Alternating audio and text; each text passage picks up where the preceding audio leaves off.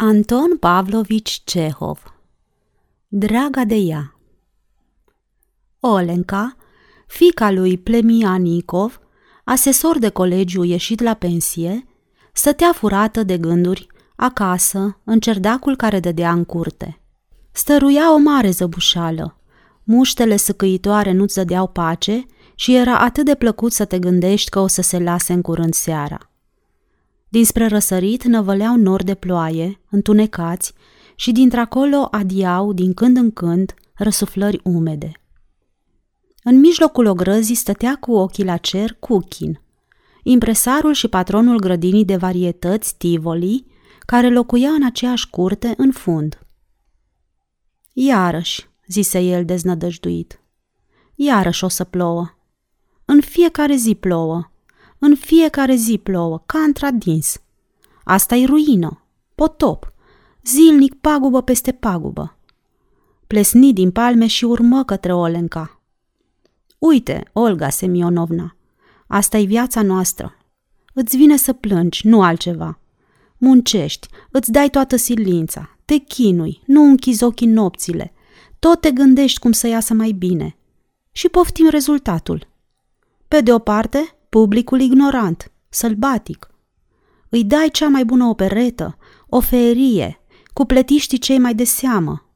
Dar oare asta-i trebuie? Pricepe el ceva? Lui trebuie bulci. Dă-i vulgarități. Iar pe de altă parte, uită-te la vreme. Aproape în fiecare seară ploaie și iar ploaie. Cum s-a pus pe ploaie la 10 mai, Așa o ține toată luna mai și iunie. O grozăvie! Publicul nu vine, dar eu chirie plătesc, pe artiștii îi plătesc. A doua zi spre seară, iarăși începură să se adune norii, Cuchin zise printre hohote isterice. Ei și, lasă plouă, lasă acopere apa și grădina și pe mine însumi, să n-am noroc nici pe lumea asta, nici pe cea lume n-au decât să mă dea artiști în judecată. Ce e judecată? Pot să mă trimită la ocnă în Siberia, să mă trimită la eșafod. Ha, ha, ha! A treia zi, același lucru. Olenca îl asculta pe Cuchin, tăcută, serioasă și uneori o podideau lacrimile. În cele din urmă, nenorocirile lui Cuchin într-atât o mișcară, încât ea se îndrăgosti de dânsul. Era un om mic de statură, sfrijit, cu fața gălbejită și cu părul lins, dat peste cap. Vorbea cu voce slabă de tenor și, când vorbea, își strâmba gura. Și avea totdeauna întipărită pe față deznădejdea. Totuși, trezi în sufletul ei un sentiment adevărat, adânc. Olenca veșnic iubea pe cineva. Nu putea fără asta. Mai întâi, îl iubise pe tăicuțul ei, care acum ședea bolnav în fotoliu într-o odaie întunecoasă și răsufla greu. O iubise pe mătușa ei, care odată la doi ani venea din Breansk. Iar mai înainte, când învăța la gimnaziu, îl iubise pe profesorul ei de limba franceză. Era o fată liniștită, bună la suflet, miloasă, cu privirea timidă și molcomă.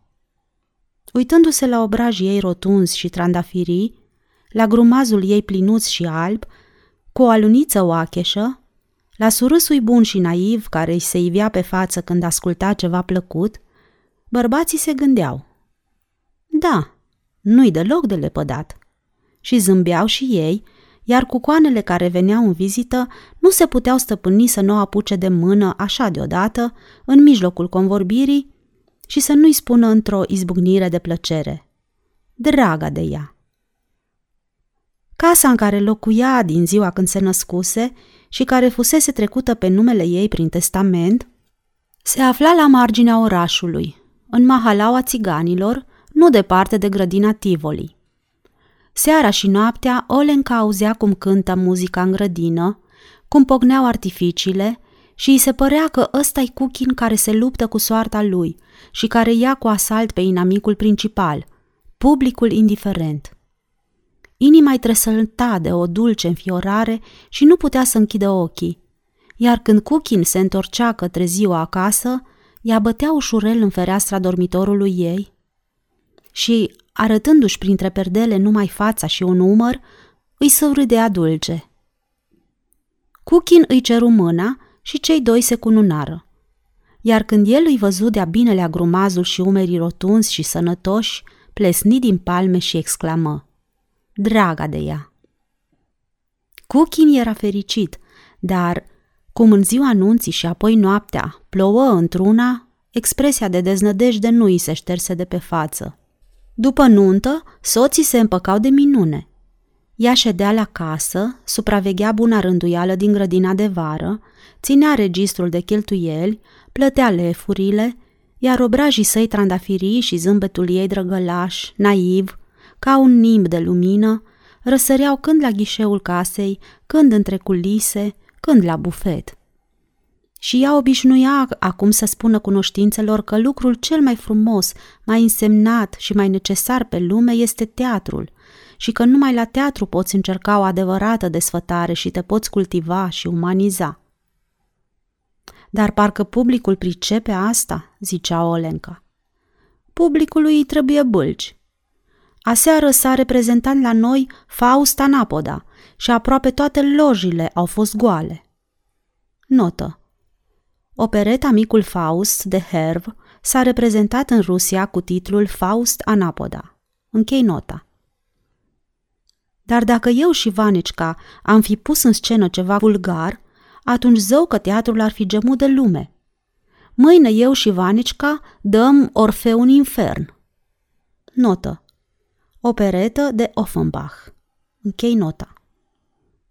Poftim și dumneavoastră. Ceea ce vorbea Cuchin despre teatru și despre actori, repeta și Olenca. Disprețuia publicul, ca și el, pentru nepăsarea lui față de artă și pentru ignoranța sa. Se amesteca la repetiții, îi corecta pe actori, supraveghea purtarea muzicanților, iar când în gazeta locală apărea vreun articol care critica teatrul, ea izbucnea mai întâi în lacrimi și după aceea se ducea la redacție pentru explicații. Actorii țineau la ea și o numeau Eu și Vanecica sau Draga de ea. Olencăi îi era milă de ei și le dădea mici împrumuturi, iar dacă se întâmpla ca unul să o înșele, plângea doar pe ascuns, dar nu-l păra lui bărbatul său. O duse bine și iarna.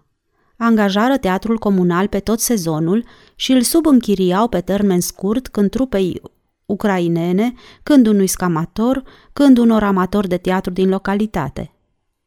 Olenca se îngrășa și strălucea toată de plăcere, iar Cuchin slăbea, se gălbejea și se tânguia că are pierderi foarte mari, deși afacerile nu le merseseră prost deloc în timpul iernii.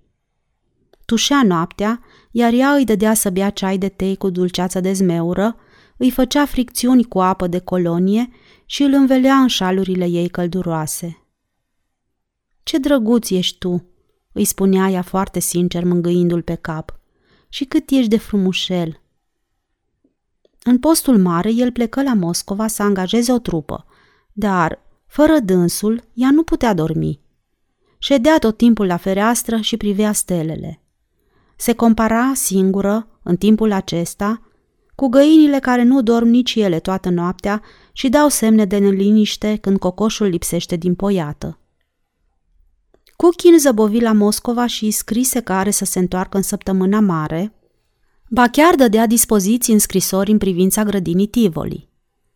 Era duminică spre luni, în săptămâna patimilor, când, seara târziu, se auzi la poartă un ciocănit lugubru. Cineva bătea în portiță ca într-un butoi. Bum, bum, bum! Bucătăreasa somnoroasă, lipăind de sculță prin băltoace, alergă să-i deschidă. Fiți buni și deschideți, spuse cineva la poartă cu o voce surdă de bas. Aveți o telegramă. Olenca primea și mai înainte telegrame de la bărbatul său, dar atunci, nu știu cum, rămase încremenită. Desfăcu telegrama cu mâini tremurătoare și citi cele ce urmează. Ivan Petrovici astăzi încetat din viață subit, utâi așteptăm dispoziții în sormântarea marți. Așa era scris în telegramă. În sormântarea. Și încă un cuvânt neînțeles. Utâi. semna regizorul trupei de operetă. Sufletelul meu, începu să plângă în hohote Olenca. Vanecica, scumpul meu, sufletelul meu, de ce te-am mai întâlnit? De ce te-am mai cunoscut și m-am îndrăgostit de tine? Cui lași pe biata ta Olenca, sărmană și nenorocită? Pe Cuchin îl înmormântară marți la Moscova, la cimitirul Vacancova. Olenca se întoarse miercuri și cum trecu pragul casei, se prăbuși pe pat și începu să bocească așa de tare că se auzea din stradă și din curțile vecine. Draga de ea, ziceau vecinele, făcându-și cruce. Olga Semionovna, draga de ea, cum se mai prăpădește, mititica. Peste trei luni, Olenca se întorcea într-o bună zi de la liturghie, tristă, în doliu mare. Din întâmplare, unul din vecinii ei, Vasili Andreici Pustovalov, administratorul depozitului de cherestea al negustorului Baba Caev, mergea alături de dânsa, întorcându-se și el de la biserică. Purta pălărie de pai și vestă albă cu lănțișor de aur și semăna mai mult a moșier decât a negustor. Fiecare lucru are rostul lui, Olga Semionovna, îi vorbea el domol, cu glas plin de compătimire. Și dacă îți moare cineva apropiat, înseamnă că așa a fost voia Domnului. Și în cazul ăsta omul e dator să-și țină firea și să îndure totul cu smerenie. Petrecând-o pe Olenca până la portiță, el își luă rămas bun și își urmă drumul. După asta, toată ziua îi răsună în auz vorba lui domoală și cum își închidea ochii, îi se arăta barba lui de culoare închisă. Îi plăcuse foarte mult. După cât se pare, și ea făcuse impresia asupra ei, deoarece nu peste multă vreme veni la ea la o cafeluță, o cocoană în vârstă, cunoscută mai mult din vedere, care, cum se așeză la masă, începu să-i vorbească despre Pustovalov. Că e om bun, serios și că fiecare fată ar fi bucuroasă să-l ia de bărbat. Peste trei zile însuși Pustovalov veni în vizită.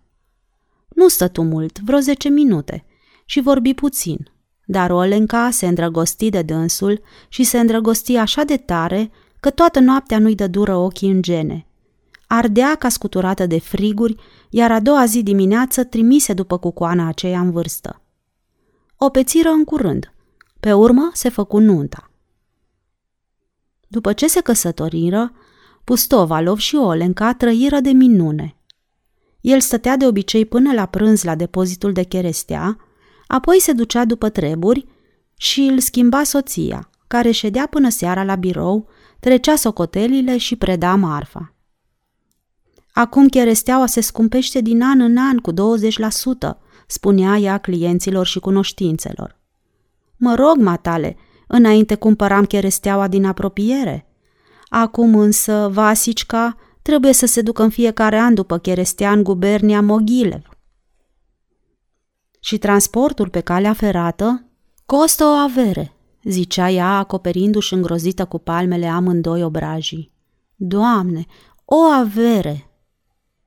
I se părea că face de când lumea negoț de cherestea, că lucrul cel mai de seamă și mai necesar de pe lume e cheresteaua și că au pentru dânsa un răsunet familiar și duios cuvintele grindă, butuc, șiță, scândură, șipcă, leațuri, lăturoaie. Noaptea când dormea, Olenca visa munți întregi de scânduri groase și subțiri, șiruri lungi, nesfârșite de căruțe care cărau cheresteaua undeva departe, în afară de oraș. Visa cum un întreg regiment de grinzi de câte 12 arșini pe cinci verșoci pornea în picioare la atac împotriva depozitului de cherestea, cum bârnele, grinzile și stâlpii se ciocneau unii de alții, scoțând un zgomot surd de lemn uscat, cum se năruiau la pământ și cum se sculau iarăși în picioare, îmbulzindu-se unii peste alții. Olenca țipa prin somn, iar Pustovalov îi spunea cu blândețe. Olenca, ce-i cu tine, dragă? Fă-ți cruce!" Aceleași gânduri pe care le avea bărbatul le avea și soția. Dacă el credea că în odaie era prea cald sau că afacerile au început să meargă prost, Același lucru îl credea și ea. Soțului nu-i plăceau distracțiile și în zilele de sărbătoare stătea acasă. Ea, de asemenea. Veșnic acasă sau la birou, le spuneau cunoștințele. De ce nu vă duceți la teatru sau la circ? Eu și Vasicica n-avem timp de pierdut cu teatrele, răspundea ea grav. Noi suntem oameni muncitori, nu ne arde de fleacuri. Și ce mare lucru găsești la teatrele astea?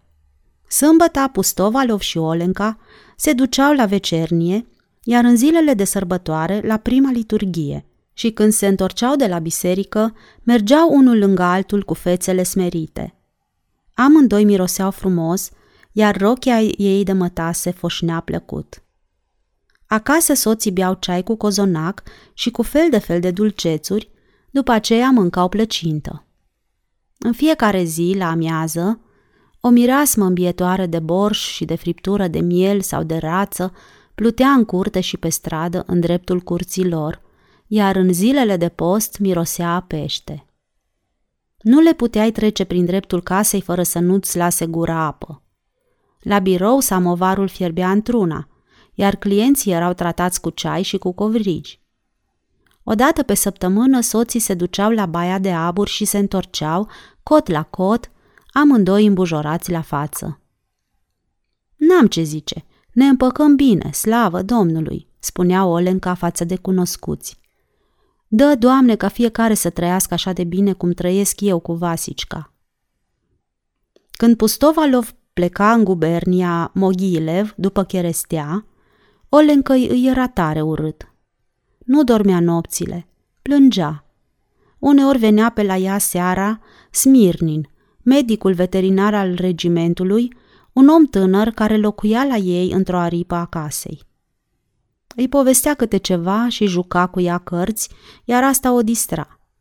Erau interesante mai cu seamă poveștile din viața lui de familie.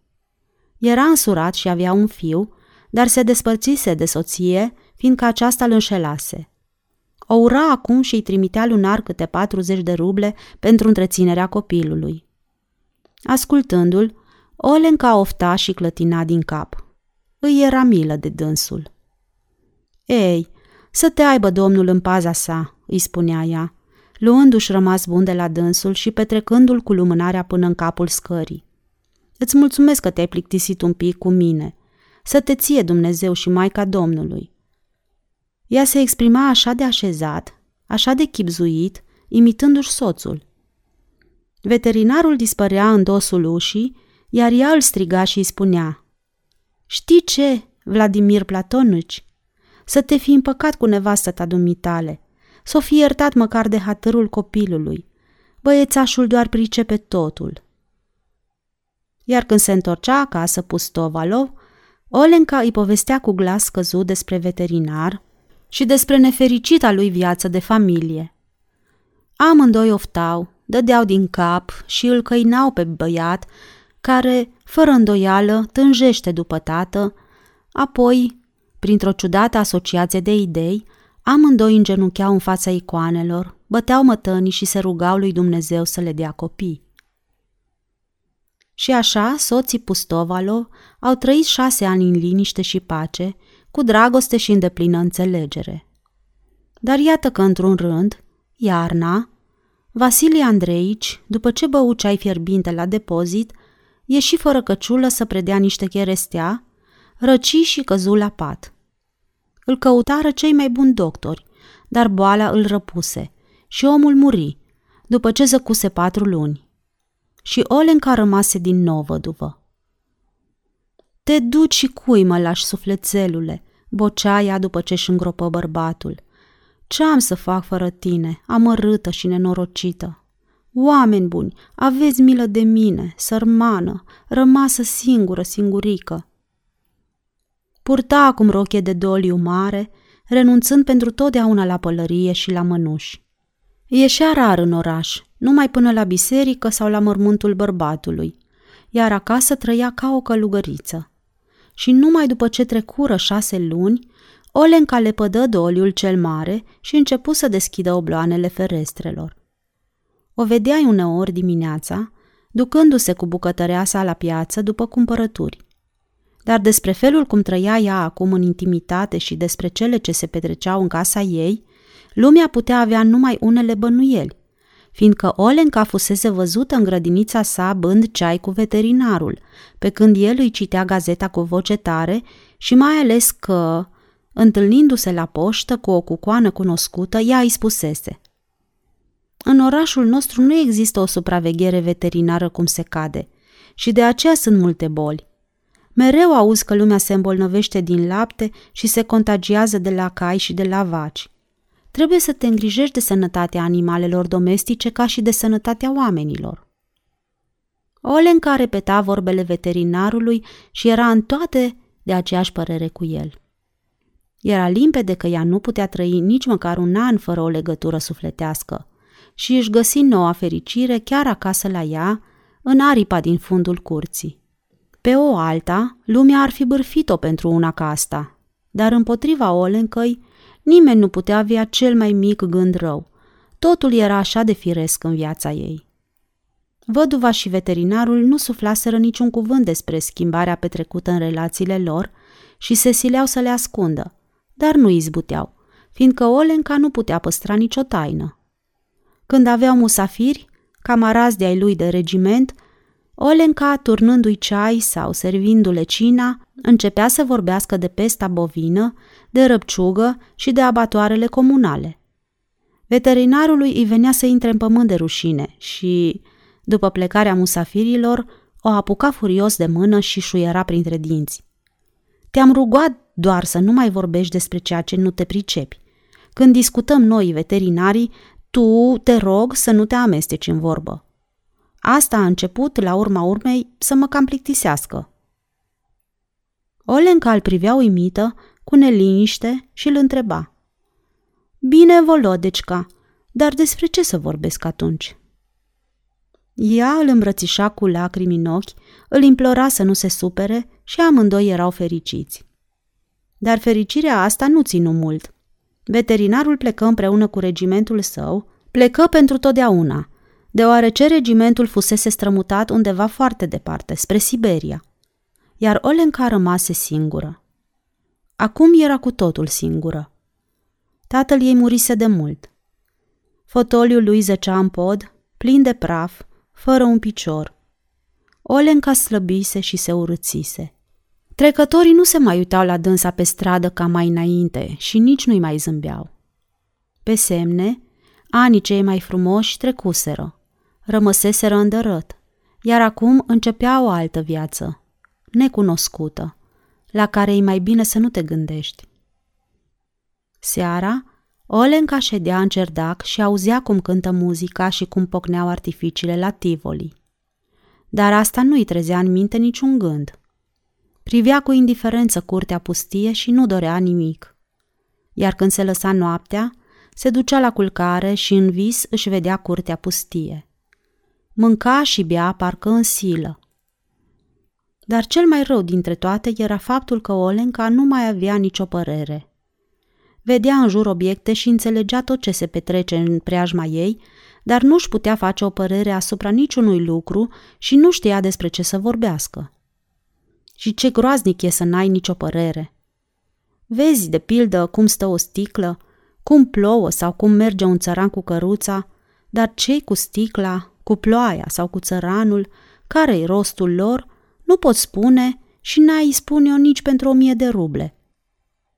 Cât trăise Cuchin, apoi Pustovalov și după aceea când cu veterinarul, Olenca își putea explica totul și și-ar fi dat părerea asupra oricărui lucru.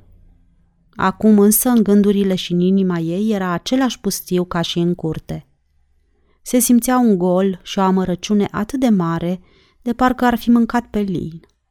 Orașul s-a mărit încet, încet. Mahalaua țiganilor a ajuns acum stradă, iar acolo unde fuseseră depozitele de cherestea și grădina Tivoli, se ridicaseră case. Se făcuse un șir de stradele. Ce repede fugă anii!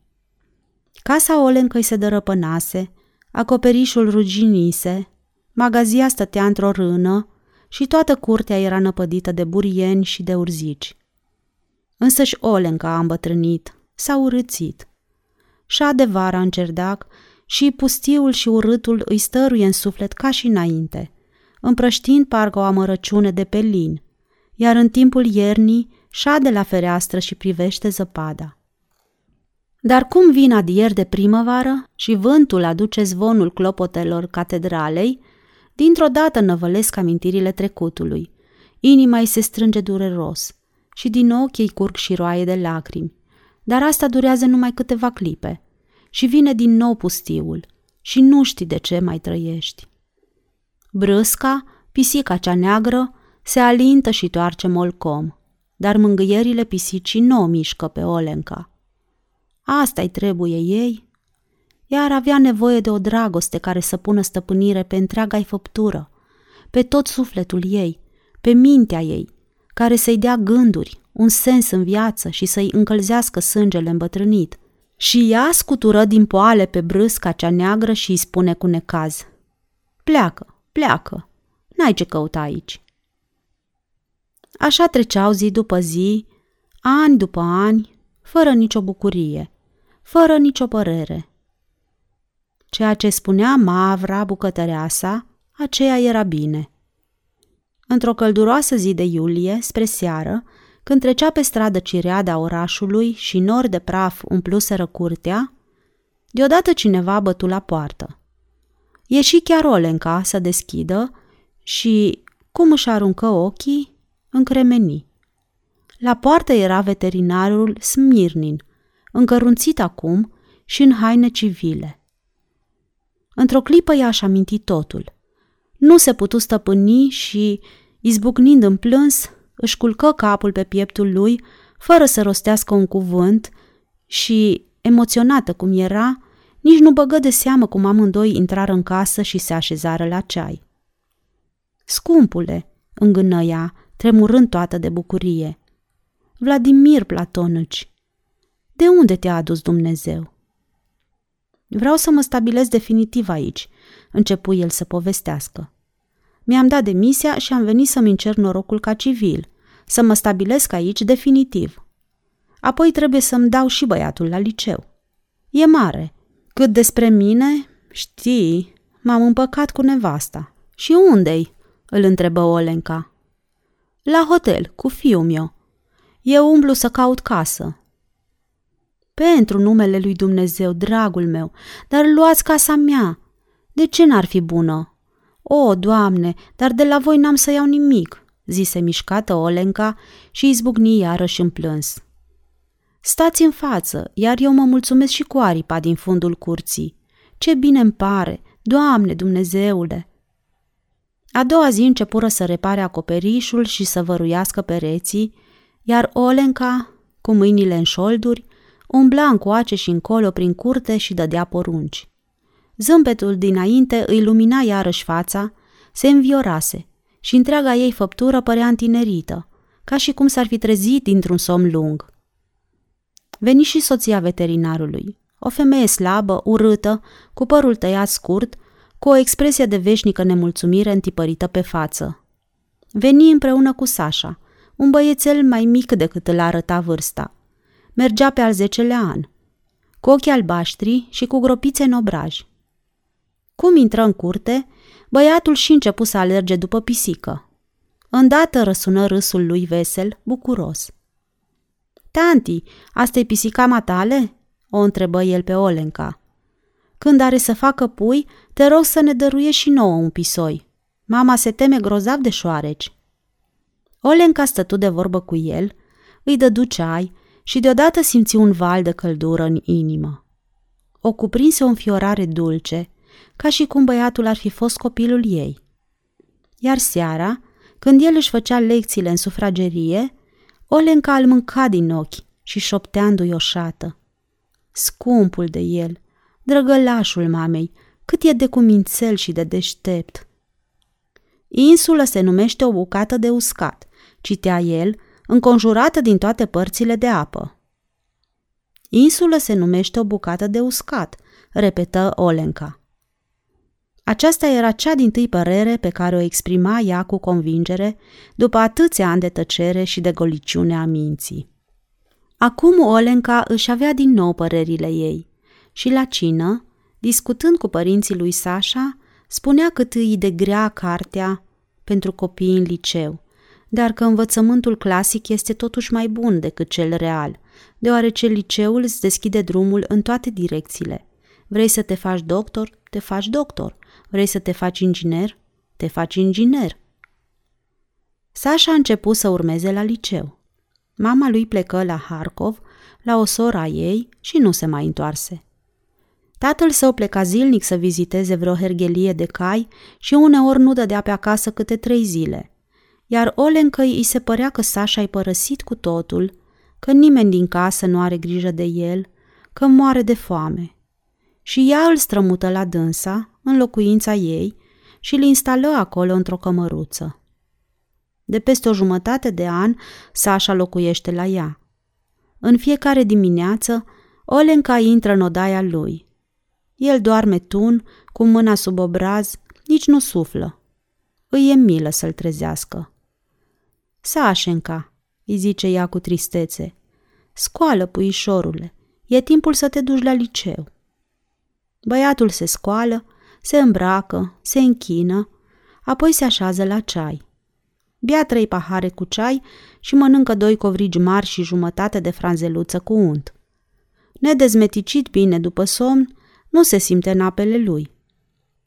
Sașenca, n-ai învățat destul de bine fabula, îi zice Olenca și se uită la dânsul de parcă l-ar petrece la o călătorie lungă. Mare bătaie de cap am cu tine. Puișorule, dă-ți silința și învață. Fii ascultător cu profesorii. Ah, te rog, lasă-mă în pace, răspunde Sasha.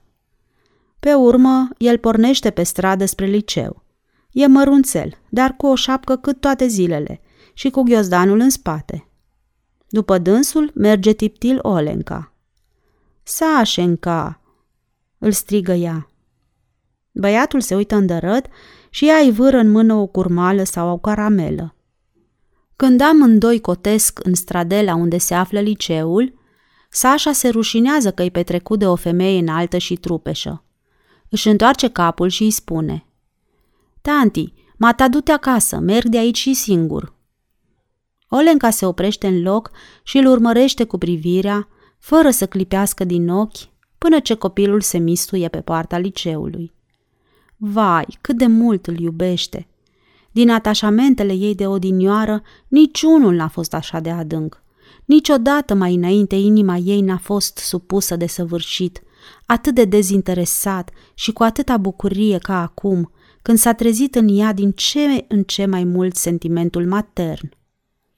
Pentru băiețașul acesta străin, pentru gropițele sale din obraj, pentru șapca lui, ea și-ar da viața și-ar da-o cu bucurie, cu lacrimi de înduioșare. De ce? Dar cine știe de ce? După ce îl petrecea pe Sasha la liceu, Olenca se întoarce acasă încet, împăcată, plină de iubire. Fața ei, întinerită, zâmbește și strălucește de fericire. Trecătorii, uitându-se la ea, se bucură și îi spun Bună ziua, Olga Semionovna! Ce mai faci, sufletelule?" Tare-i grea acum învățătura la liceu, povestește ea la piață. Ce-i glumă? Ieri școlarii din întâia au avut de învățat o fabulă, pe de rost, și unde mai pui și traducerea din latinește, apoi problema. Cum să-l țină capul pe copilaș? Și Olenca începea să vorbească de profesori, de lecții, de manuale, tocmai ceea ce spunea și Sasha. După ora două, mănâncă de prânz amândoi, iar seara își fac lecțiile împreună și plâng. Așezându-l în pat, Olenca face îndelung semnul crucii deasupra lui și rostește în șoaptă o rugăciune. Apoi, ducându-se la culcare, visează viitorul acela îndepărtat și neguros, când Sasha, după ce va fi isprăvit cu învățătura, va ajunge doctor sau inginer, va avea o casă proprie, cai, trăsură, o să se însoare și are să aibă copii. Adoarme și se gândește mai departe la aceleași lucruri și lacrimii curg pe obraj din ochii închiși. Iar pisica cea neagră stă culcată lângă dânsa și toarce. Sfâr, sfâr, sfâr. Deodată se aude o bătaie puternică în portiță. Olenca se deșteaptă și, de spaimă, nici nu suflă. Inima îi zvâgnește cumplit. Trece o jumătate de minut și altă ciocănitură. A venit o telegramă din Harkov, își zice Olenca, începând să tremure din tot trupul. Mama îl cheamă pe Sasha la ea, la Harkov. Vai, Doamne Dumnezeule! E deznădăjduită. Își simte înghețate capul, picioarele, mâinile. Parcă nu se află un om mai nenorocit decât dânsa pe pământ. Dar trece încă un minut, se aud glasuri. Veterinarul s-a întors acasă de la club. Of, slavă Domnului, se gândește ea. O piatră îi se ridică încet, încet de pe inimă. Își simte iarăși sufletul ușurat.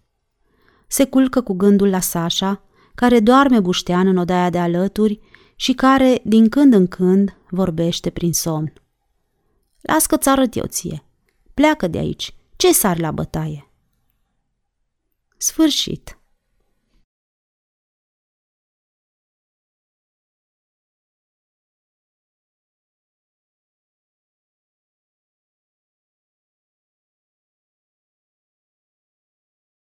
Aceasta este o înregistrare Cărțiaudio.eu.